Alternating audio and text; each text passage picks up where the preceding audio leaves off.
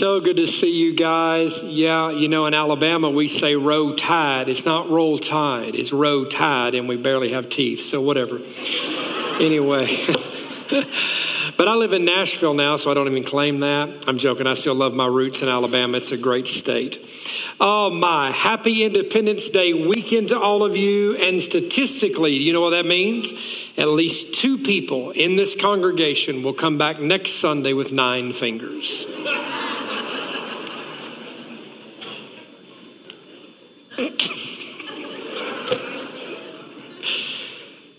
So, friends of faith, yeah, we're talking about the things that impact and grow our faith, but I have a question for you on the onset. What if growing our faith, what if growing our faith is more about what happens to us than what we hear about faith? What happens to us rather than what we hear about faith? So I heard this statement many years ago from my friend Pete, and uh, Pastor Kyle and I shared this same appreciation for this statement. And I don't know who originated this statement. It's been attributed to Mark Batterson, Andy Stanley, Dallas Willard, and Pete Wilson. But I, so one of these guys said it. The guy that I heard say it was Pete Wilson. And it's a dynamic statement. When it talks about faith and hearing about God and hearing about all the things we can do as Christians, here's what is often said we are often educated beyond our obedience. In other words, in church, we often know more than we do. And I think that's why discontentment grows within Christianity, is because we have a lot of Bible knowledge, particularly what other people should be doing, but we ourselves don't do what the Bible says often. Right? And now, y'all probably live the whole thing, but down in Tennessee, we don't do that sometimes because we know more than we're able to do. So it grows this discontentment in us, right? So, education about faith, knowing more about the Bible, knowing more about whatever subject doesn't necessarily mean you have a deeper faith. It actually just means you know more than the person sitting beside you. But my question would be Does me knowing more make me love you more? Does me knowing more make me love you better? And if not, that I'm not so sure that that knowledge was beneficial. So, education about faith doesn't necessarily or really do much to increase it. It can help, but it doesn't really do much to increase it. In fact, I liken this to kind of like a seed. Knowing about a seed doesn't grow a seed. There has to be a breakdown in a dark place for a seed to grow into something great. Oh, thank you. I appreciate you. now, I'm not talking about the breakdown you had last night in the dark. That's different, right? But you understand a seed has to be planted, buried in darkness, and the environment has to be there for something to grow out of it. In other words, a physical action had to take place for the seed to grow. The same is our faith. But what grows our faith? How do we cultivate that? Well, first, I would like to go to Hebrews chapter 11, verse 1. And if you've been in Christianity at any amount of time, prolonged amount of time, then you've probably heard this verse. But I want to share with you two words out of it that are, I think, important. Hebrews 11 1 says, Now faith is the substance of things hoped for and the evidence of things not seen. We generally focus on the hoped for and the not seen, but we fail to realize that faith actually has substance and evidence. Do you see that? I hope for it, I don't see it, yet he calls it substance and evidence. So obviously, faith is substance and evidence. In other words, faith is weighty. It can be held. It can be seen before it is seen. It can be experienced before it is experienced. It is substance and evidence. It's something that I can hold on to. My faith, the thing that grows in me, is alive and well. I can hold on to that. And I love the the, the description that Pastor Kyle sent me about the series, whenever we were talking about this, I said, Give me kind of an idea of where I would need to go. And he sent this description, and I thought, This is great. I'm just going to read this as a part of the message. Faith is not just a momentary or single act of trust, nor is it something you get, to, you get at the beginning of your Christian life. Instead, faith is a lifelong process that continually exerts demands on us at every stage or challenge of life, right? From our childhood to old, to old age, the work, from work to retirement, in joy and in even sorrow. So, how does this substance, right, this thing that we can hold on to, how does this evidence play out? How does it become a reality right here, right now? In fact, I like the way the writer of Hebrews says, he starts out the sentence, now faith is the substance of, right now faith. I like to play on that word right there, now faith. Not just faith for tomorrow, but now, right here in this moment. Now faith. In this moment, is this something I can hold on to and believe and root myself in and grow myself in because it is happening now in the moment? Now faith. How do we do that? How do we grow that now faith? So I wish that I could take credit for all the stuff I'm about to share with you. I'm just not that smart, hence the song we started the day with. just joking, right? I wish I could take credit for all this, but this is actually from Andy Stanley, who is probably my favorite pastor in the world has been for many, many years. He pastors a large church in the Atlanta, Georgia area called North Point. His daddy was Charles Stanley. If anybody familiar with Charles Stanley, who recently passed away, his father, uh, his son is Andy Stanley. Okay, and Andy wrote a book years, year, years and years ago. I mean, probably ten years ago now, I would say, called Deep and Wide, out of the Bible song Deep and Wide, Deep. Okay, and uh, so he wrote a book called Deep and Wide, and this book is fantastic about how do we approach church culture and how do we grow our faith. And Andy wrote about these five things that impacted me in such a way reading the book that I just wanted to share them with you today about this subject.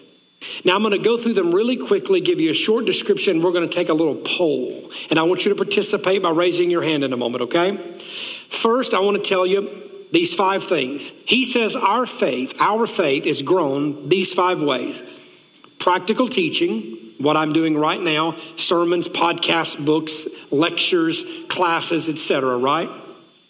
Practical teaching, private devotion, prayer, worship, fasting, etc., etc., right? Personal ministry, the way you show up and serve in a local church, taking a mission trip, any, any type way that you serve. It's a personal ministry that you have. Maybe you're teaching a class, leading a small group, or what have you. Pivotal circumstances. That's self explanatory, right? And providential relationships, the people who show up at the right time at the right place in your life. Now, I would like to believe that my preaching changes your life. Right. Well, I've got one fan, appreciate you. Right? I would, but here's the thing here's, here's a delusion that Pastor Kyle and I are not under. We are not under the illusion or the delusion that our sermons fundamentally shift something in you to the point that it is completely life changing.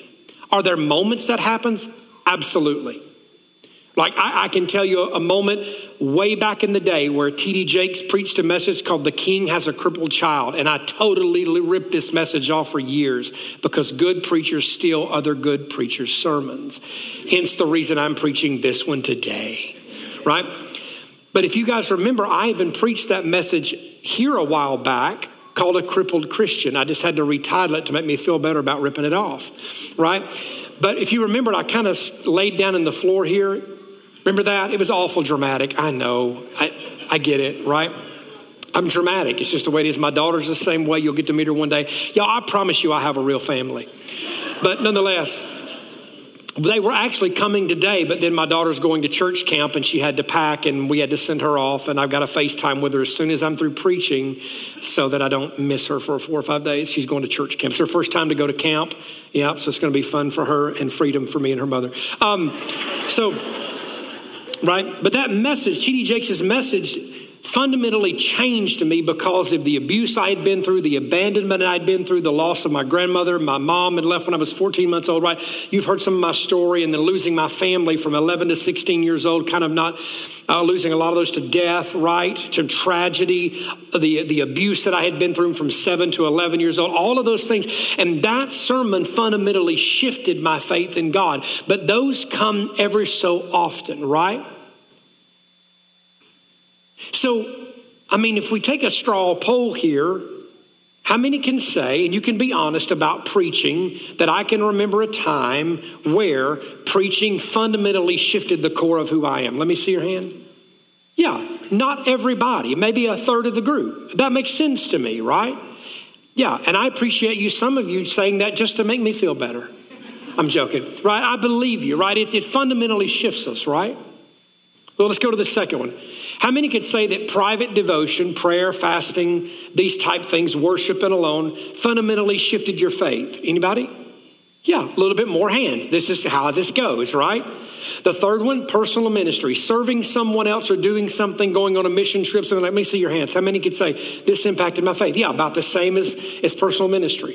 I mean, as uh, private devotion. The fourth one, how many can say that pivotal circumstances catapulted your faith? There we go. That makes better sense, right? And the next one, providential relationship, somebody showing up at the right time in your life. Let me see. Oh, yeah. Yeah. Do you see where I'm going with this? This is powerful, right? That we get to see why why pain and people are our greatest influences of faith. Pain and people are our greatest teachers. The pain that we endure, the pivotal circumstances that we go through, all of the messiness of life that we go through, and the people that we meet are generally the greatest growth agents of our life. And by the way, those two things are the hardest two things to deal with in our lives pain and people. This is not the time to look at your spouse. Honestly, I could just close my notebook computer and us go home right now, but Pastor Kyle's asked me to preach for a specific amount of time. that alone is, is, is what I wanted to tell you today. How do we grow our faith? We embrace pain and people. Those two things alone will grow our faith. We're going to break that down a little bit more, okay? So, When it comes to, we're going to go back to the top of the list, okay? When it comes to practical teaching, let me show you how practical teaching grows your faith or helps grow it. First, practical teaching, what I'm doing right now, what you experience in podcasts, books, other sermons, etc., classes that you go to, right? Devotionals. Practical teaching fertilizes my faith. It gives me the stuff to grow it with. It may not necessarily shift it completely, but it does fertilize my faith. And I encourage you read, write, and listen. Read, write, and listen. I'm going to make a statement that sounds a little snarky. I don't mean it that way, but let me just tell you you're only as ignorant as the last book that you read. Read. When I read, I now can say I know more about that than I did the day before. Read. What's the old statement, right? The only difference between a person who can read and can't read is the person who does, right? The one who reads, there's no difference. If you can't read and you never read, there's no difference, right? So read, grow yourself, grow your faith. Find whatever you're struggling with, find a book to read on it. But Matt, what if I read the wrong thing? You'll figure that out because if it's not beneficial, it's not right for you. Read, understand yourself, understand your mind, understand your heart.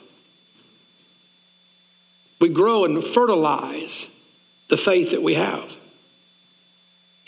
The second was private devotion, right? Again, we've already kind of preached the message, so if you want to check out right now, you're totally welcome to, right? The second was private devotion. If practical teaching fertilizes my faith, private devotion waters my faith. It waters my faith through prayer, through fasting, through worship. One of the most beautiful ways I'm able to water my faith is spend time in worship. Put a song on like the goodness of God and just let that permeate every part of who I am. Yeah?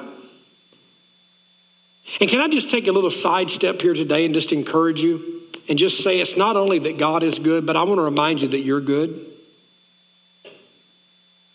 And it's hard for Christians to believe that about ourselves because we've been told how bad we are for so long.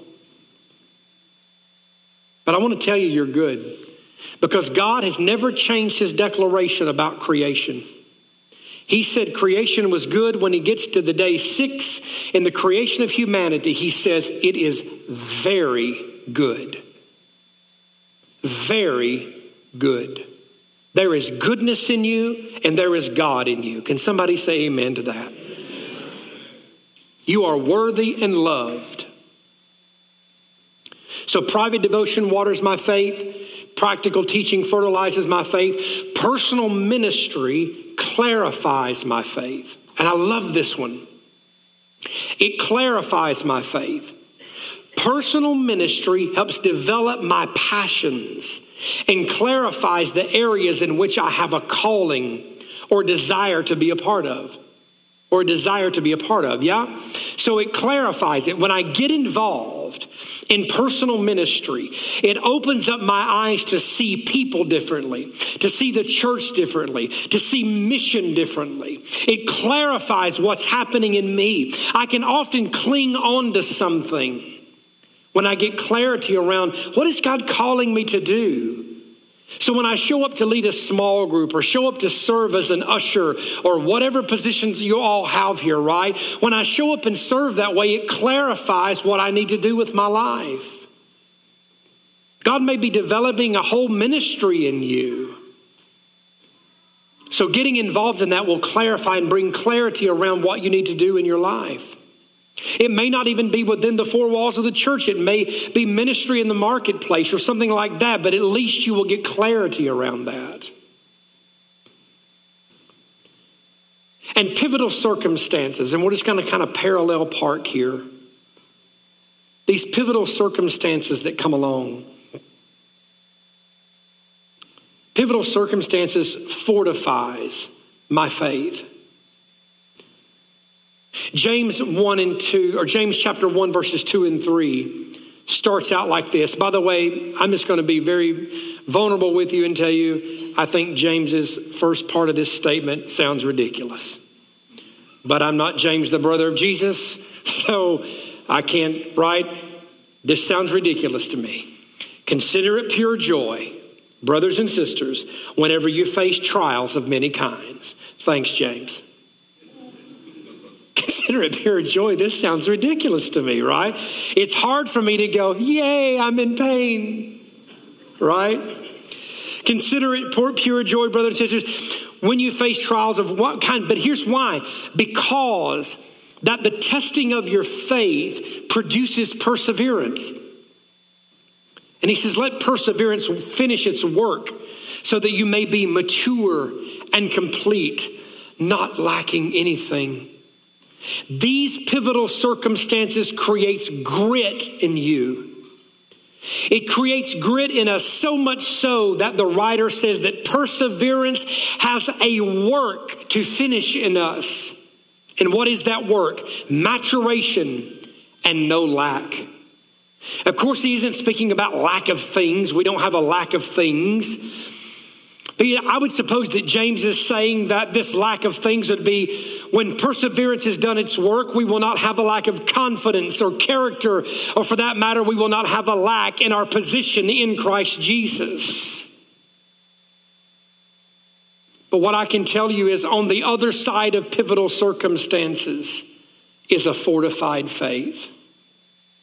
I can look back at my life and say, if it had not been for the pain, I would not know what I know about God today.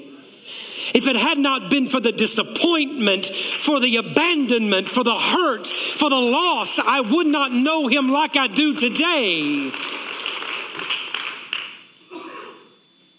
Andraé Crouch, one of the greatest singer and songwriters and pastors, he's in heaven now. Andraé Crouch had a song that said, um, I thank God for the mountains and I thank Him for the valleys. And I thank Him for the storms He's brought me through. For if I never had any problems, I wouldn't know that God could solve them. I wouldn't know what faith in God's word could do. Then Andraé would say, But through it all, through it all, I've learned to trust in Jesus.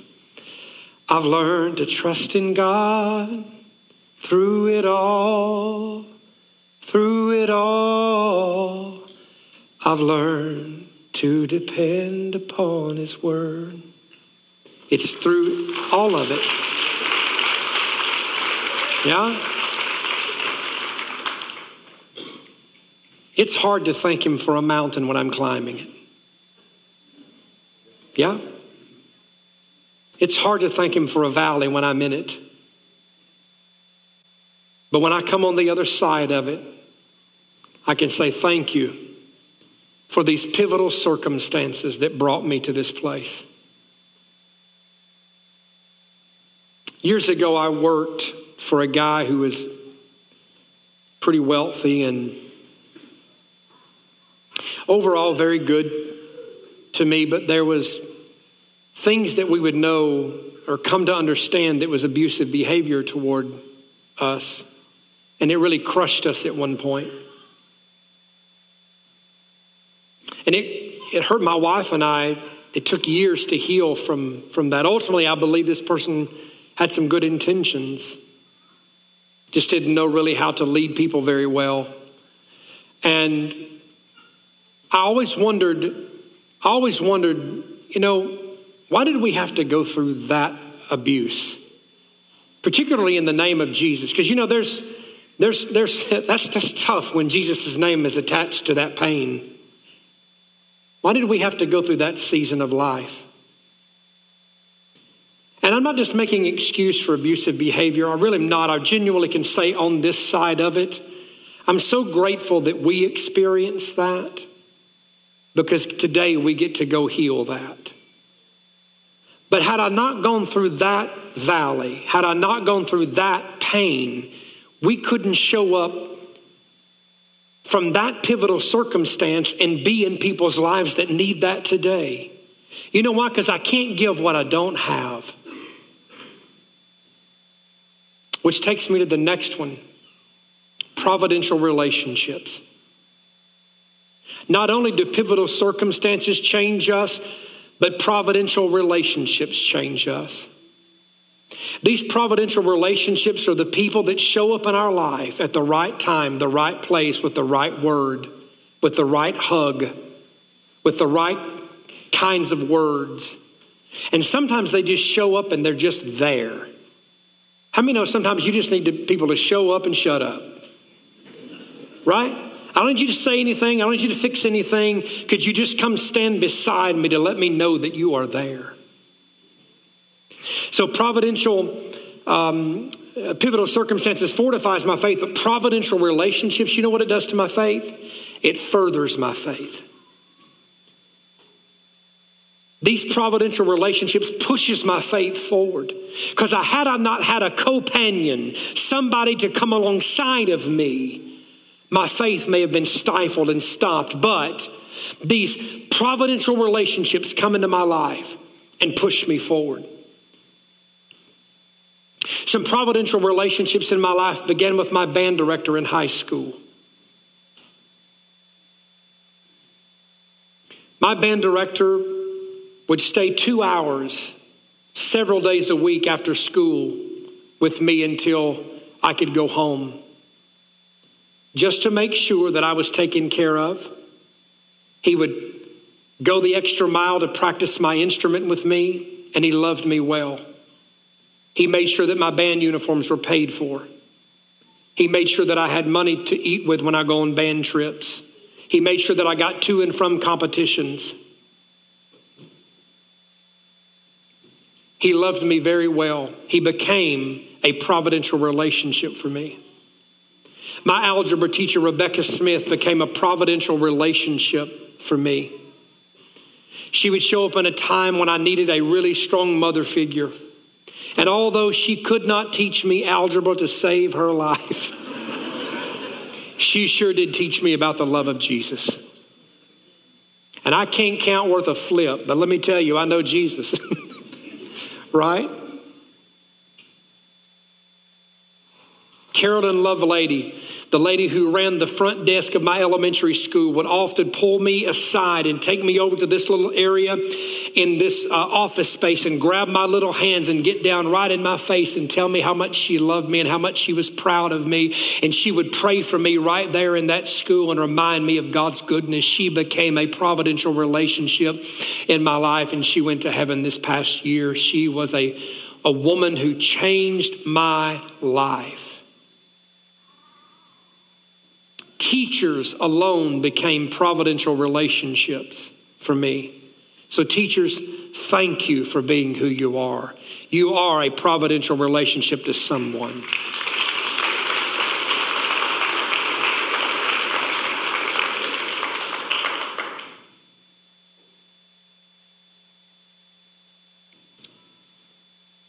So, Matt, what's the point? If I could summarize all of this, I'm going to go back to my main point.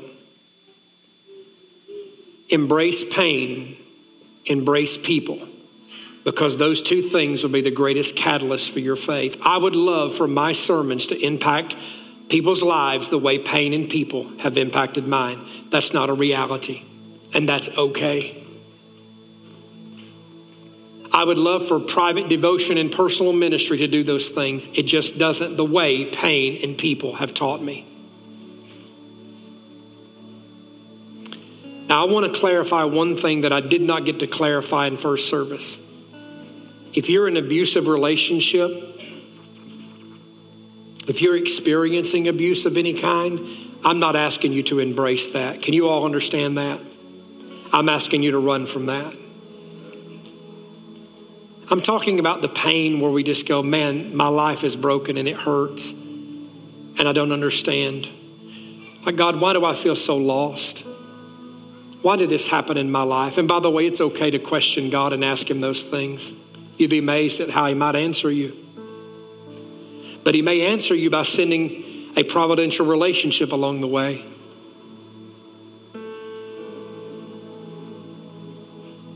How will pain teach you this year? How will people teach you this year? I'm going to sound like a dad if I've ever sounded like a dad young people. I hated even saying that word. I hated when people would say, Young people, y'all listen to me. I'm like, Oh, here we go. An old person trying to tell me something that I already know. You know, until I was 25, my dad was the dumbest man I'd ever met. he knows nothing. But something happened around 22, 23, 24, 25 years old. I, I don't know where I go, wow, my dad kind of knows some stuff. My dad's kind of a genius. Young people, ask your parents to teach you.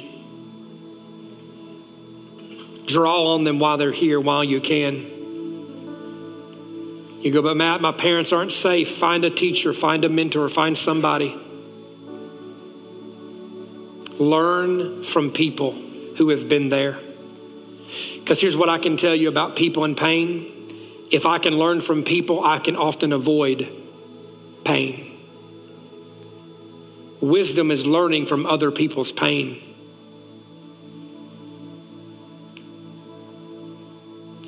So today, I believe those two things really impact our faith in a great way and grow it. And I'll leave you with these two final things.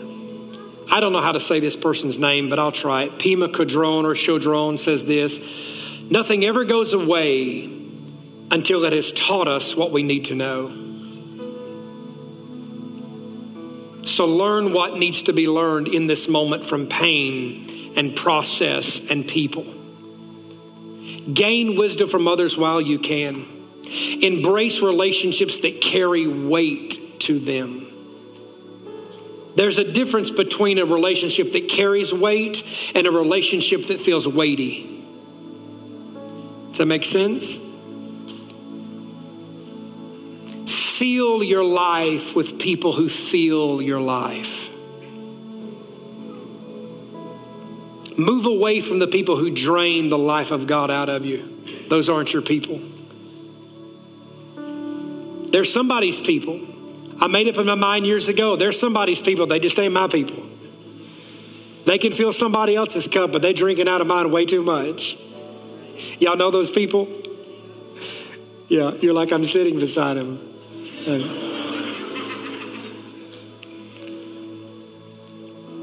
Let's all stand together today.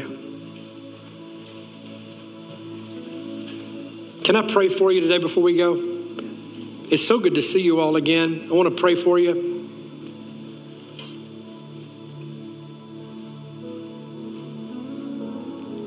To our dearest Jesus. Your word says that if any man lacks wisdom, if any man lacks wisdom, to let him ask for it, and you would give it freely. And I'm just simply going to trust that that is true. So, what I'm asking today is that you give us wisdom to know when people are trying to teach us something. That you would give us wisdom to know how pain is going to show up what to do with that pain when it shows up, how to process it, and believe that through pain and through people, our faith will grow and we'll be better tomorrow than we are today. In Jesus' name, amen. God bless you all. Let's spend some time here.